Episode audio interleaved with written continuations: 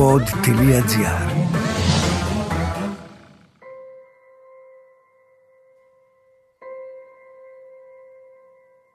Τον Αύγουστο του 1992, μία 14χρονη μαθήτρια θα οδηγηθεί σε ένα απόμερο σημείο του ημιτού από άτομα τα οποία γνωρίζει.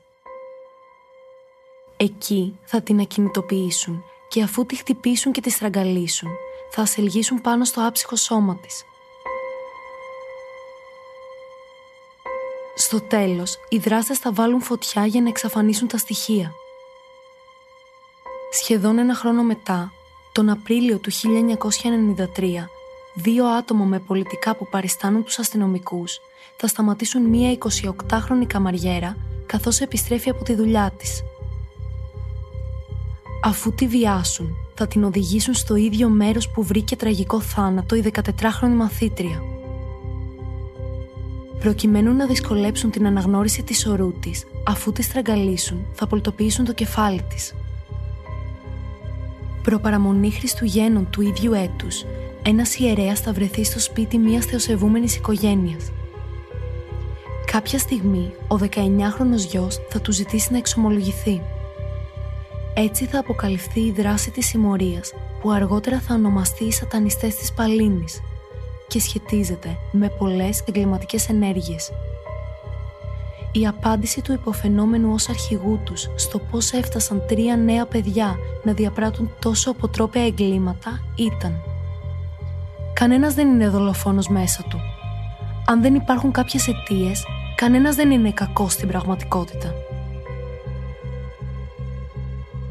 Είμαι η Άννα Καλινίκου και αυτά είναι τα άγρια εγκλήματα.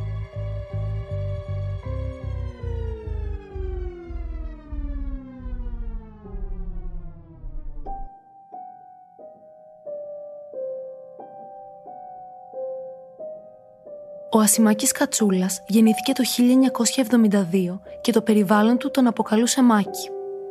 Στα 17 του ήρθε μαζί με τους γονείς του στην Αττική από την επαρχία και πλέον κατοικούσε στην περιοχή της Κάτζας.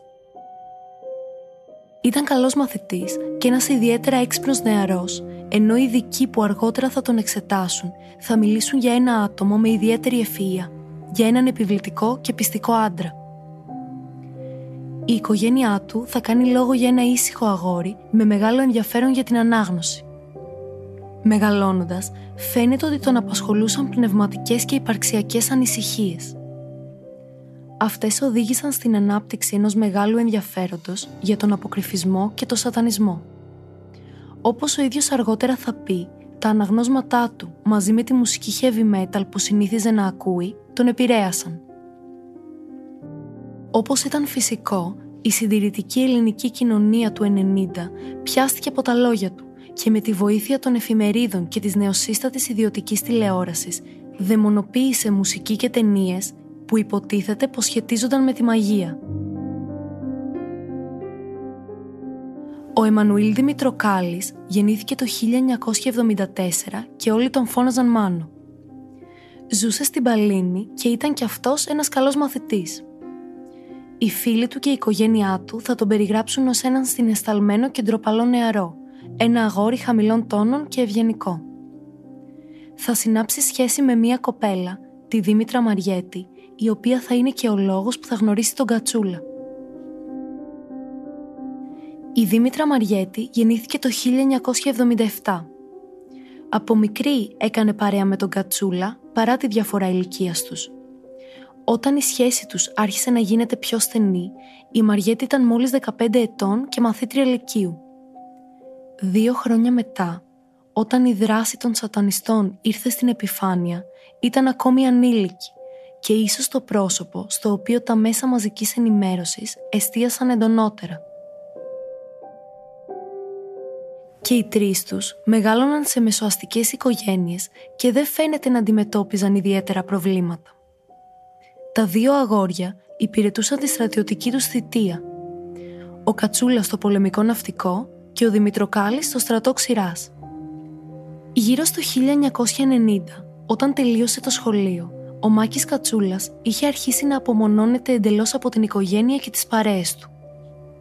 Το περιβάλλον του θα πει ότι είχε σταματήσει να κυκλοφορεί στην κάτσα όπου διέμενε και σύχναζε στην Παλίνη, την Αγία Παρασκευή και το Κοροπή.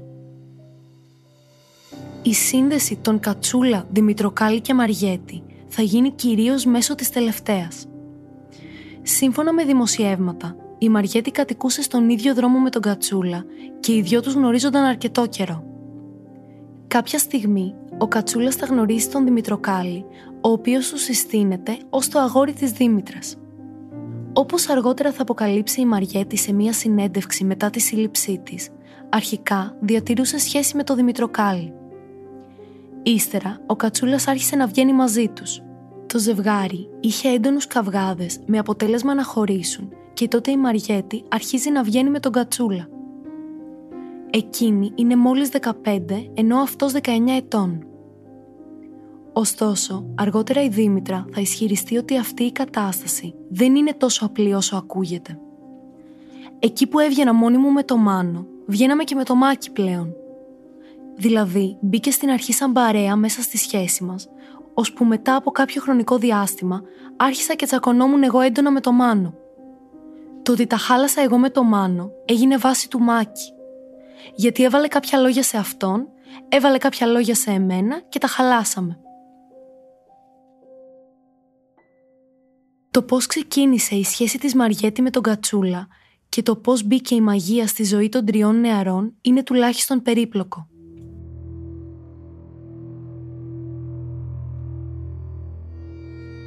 Σύμφωνα με αναφορές, αφού οι δυο τους ξεκίνησαν να βγαίνουν, ο Κατσούλας εξομολογείται στην ανήλικη κοπέλα το ενδιαφέρον του για τη μαγεία και εκείνη του αποκαλύπτει ότι επίσης διαβάζει κάποια σχετικά βιβλία. Από την άλλη, η Μαριέτη θα παρουσιάσει τον σατανισμό ως αιτία για τη σχέση της με τον Κατσούλα.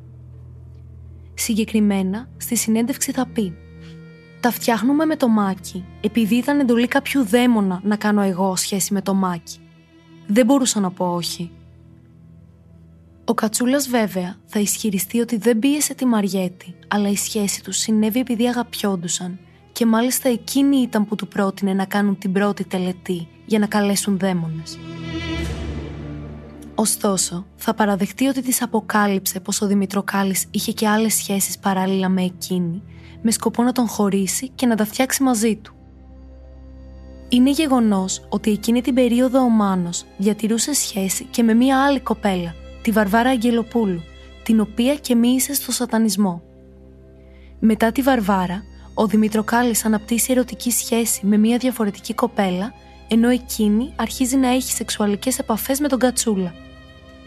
Όποια και αν ήταν η σειρά των γεγονότων πάντως, το αποτέλεσμα ήταν το ενδιαφέρον του Μάκη για τον αποκρυφισμό και τη μαύρη μαγεία να μεταφερθεί στη Δήμητρα και τον Μάνο. Ο Κατσούλας φέρεται να παρουσίαζε τα πιστεύω του με αρκετά γοητευτικό τρόπο και σύμφωνα με πολλούς είχε πειθό, ήταν ταλαντούχος ομιλητής και ασκούσε εύκολα επιρροή στους άλλους. Αυτό φαίνεται και από τα σχετικά ρεπορτάζ της εποχής όπου οι Δημητροκάλης και Μαριέτη αποκαλούνταν οι μικροί ή οι μαθητές του Κατσούλα. Η πρώτη που ο Κατσούλας θα μοιήσει στο σατανισμό είναι η Δήμητρα Μαριέτη. Η τελετή θα λάβει χώρα στο σπίτι του.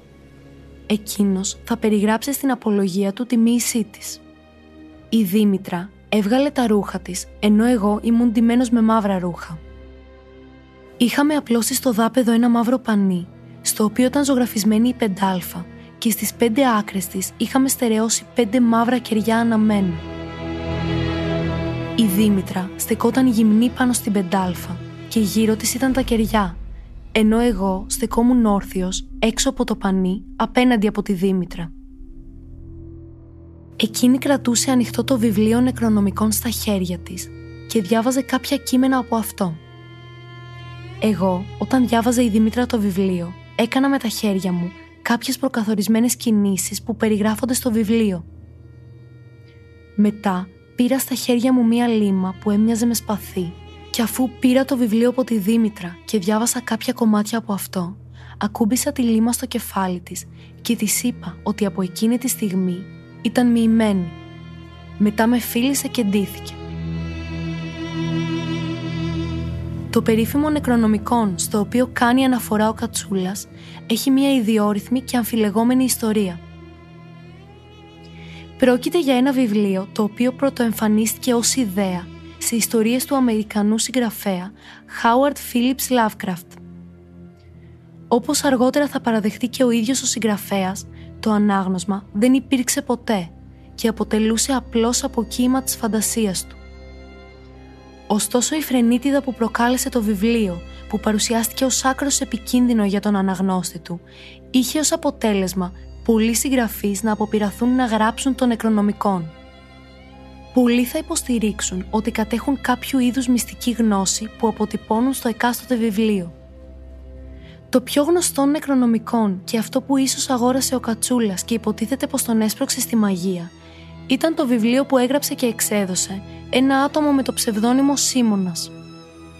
Το βιβλίο αυτό χρησιμοποιούσαν σε όλες τους τις μοιήσεις οι σατανιστές της Παλίνης. Μετά τη Μαριέτη μοιήθηκε ο Μάνος Δημητροκάλης. Η μοίησή του θα γίνει στον ημιτό, στο Σέσι, ένα σημείο που τους είχε υποδείξει ένας φίλος του Κατσούλα, ο Βασίλης. Ο Μάκης είχε ρωτήσει τον φίλο του αν γνωρίζει κάποιο απόμερο σημείο που θα μπορούσαν να πραγματοποιούν τελετές. Εκείνο το βράδυ στο Σέσι παρευρέθηκε ο Μάκης, ο Μάνος που επρόκειτο να μοιηθεί, ο Βασίλης που τους είχε δείξει το σημείο και μάλιστα είχε τοποθετήσει εκεί ένα τραπέζι από πριν και τέλος ακόμη ένας φίλος του Κατσούλα, ο Άκης. Σύμφωνα με τον Κατσούλα, ο Δημητροκάλης είχε ζητήσει από τον Βασίλη να φέρει μαζί του ένα σκύλο για να τον θυσιάσει. Αν και οι απόψεις διήστανται ως προς το ποιος έφερε το σκύλο και ποιος τελικά τον σκότωσε, ο Κατσούλας θα πει για τη μίση του Δημητροκάλη. Μόλις φτάσαμε εκεί, ο Μάνος έβαλε πάνω στο τραπέζι το σκυλί που είχε δεμένα τα πόδια και με ένα τσεκούρι που είχε μέσα σε μία τσάντα που κουβαλούσε, του έκοψε το λαιμό. Στη συνέχεια, από την ίδια τσάντα, έβγαλε ένα γυάλινο ποτήρι και έβαλε μέσα σε αυτό αίμα που πεταγόταν από το λαιμό του σκύλου. Μετά έφερε το ποτήρι στο στόμα και ήπια το αίμα. Εγώ με το Βασίλη, βλέποντας το θέαμα, δεν αντέξαμε και κάναμε εμετό. Μετά από αυτό, κάναμε το τυπικό που προβλεπόταν για τη μοίησή του, διαβάζοντας κείμενα από τον νεκρονομικών.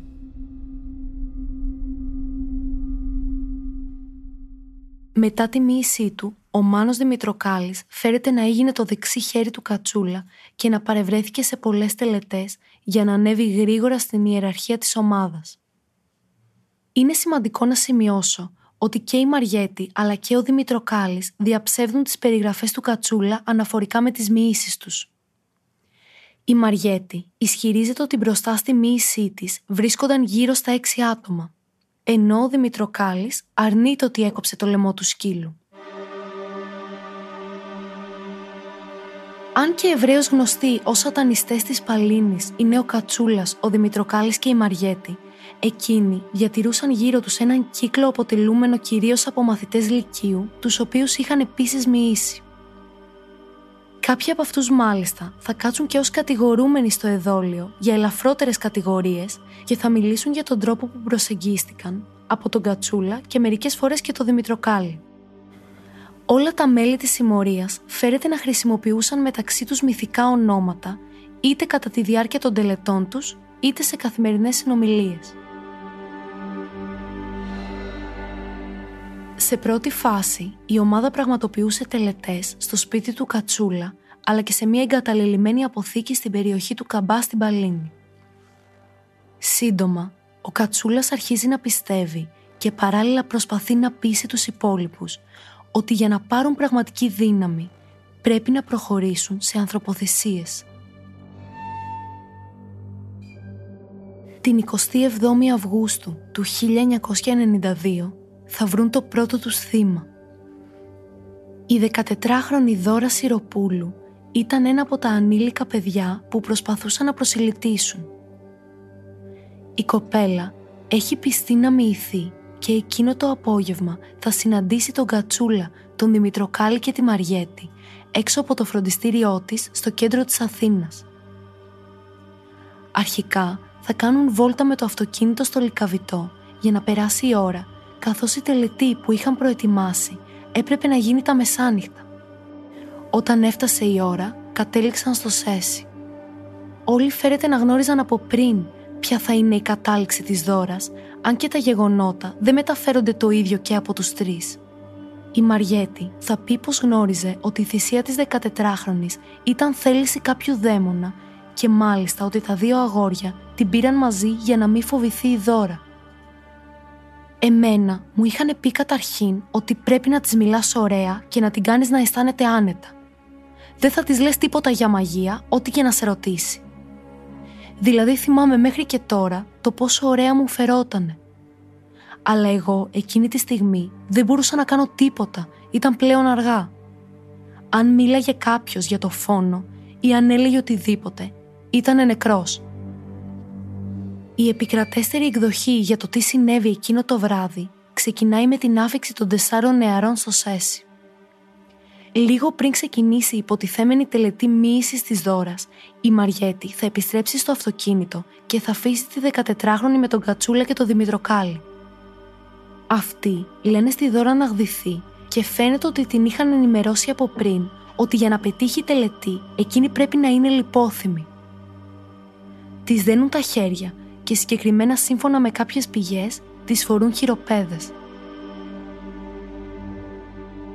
Η σκηνή στείνεται με κεριά και το πανί με την πεντάλφα. Έπειτα η 14χρονη γονατίζει και αρχίζουν να τη χτυπούν στο κεφάλι με ένα ξύλο. Μετά από δύο φορές και αφού η κοπέλα δεν έχει λιποθυμήσει, θα τους ρωτήσει «Γιατί ρε παιδιά μου το κάνετε αυτό»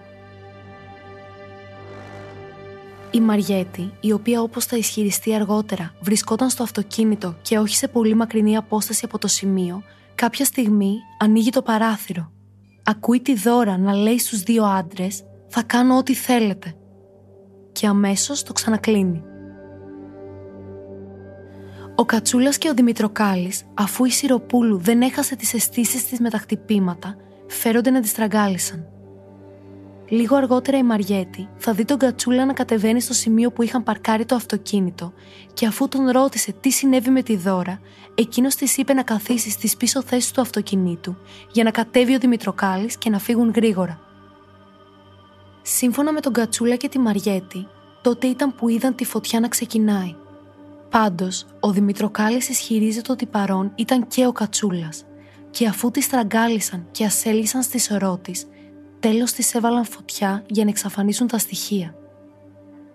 Ο Κατσούλας αργότερα θα πει στο δικαστήριο ότι δεν ήταν μπροστά την ώρα που ξεκίνησε η φωτιά, η οποία μάλιστα έκυγε και για αρκετή ώρα εκείνο το βράδυ. Σύμφωνα με τον ίδιο, ο Δημητροκάλης σκότωσε τη δώρα, ενώ εκείνος αποχώρησε από τη σκηνή του εγκλήματος νωρίτερα και μετέβη στο αυτοκίνητο που συνάντησε τη Μαριέτη, κάτι που επιβεβαίωσε και η ίδια. Η αλήθεια για εκείνο το βράδυ μάλλον δεν θα επιβεβαιωθεί ποτέ.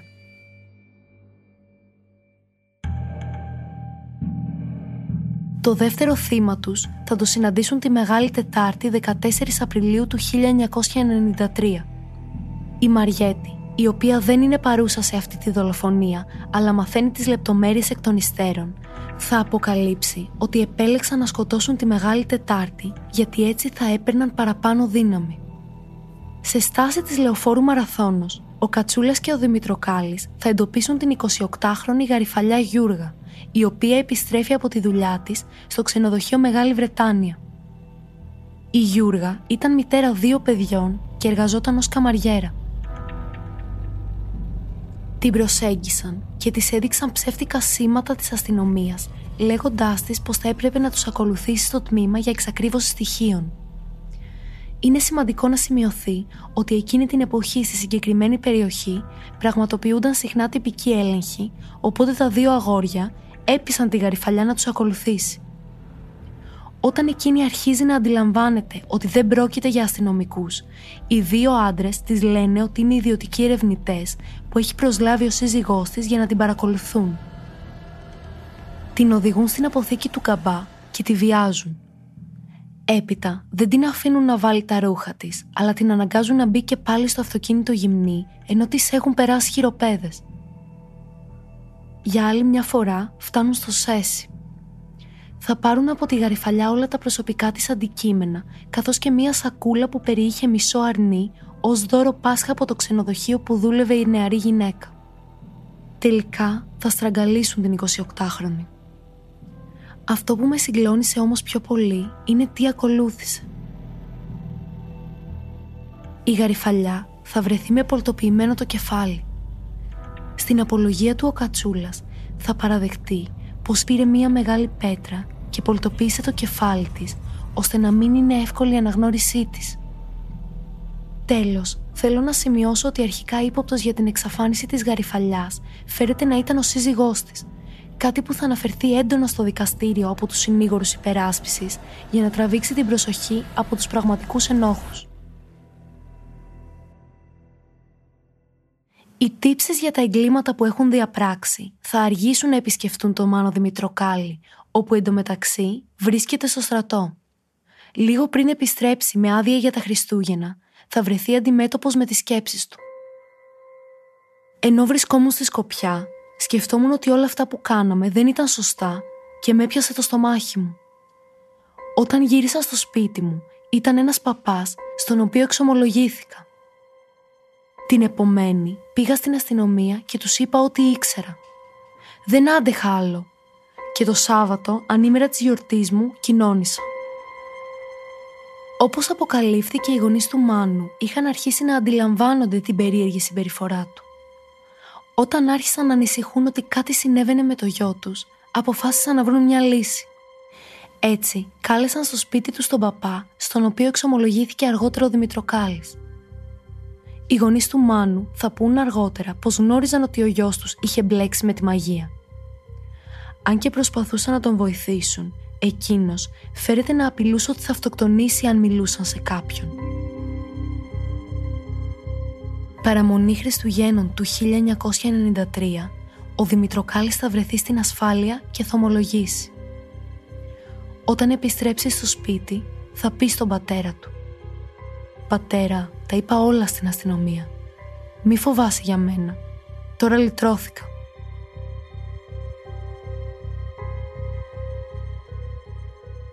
Είμαι η Άννα Καλινίκου και αυτά ήταν τα άγρια εγκλήματα. Μία παραγωγή του pod.gr. Αναζητήστε τα podcast που σας ενδιαφέρουν στο pod.gr, Spotify, Apple Podcast, Google Podcast και σε όποια άλλη εφαρμογή ακούτε podcast από το κινητό σας. Για αυτό το επεισόδιο συνεργάστηκαν Επιμέλεια Ερατός Ρουφίδου Ηχοληψία Μοντάζ Γιώργος Βαβανός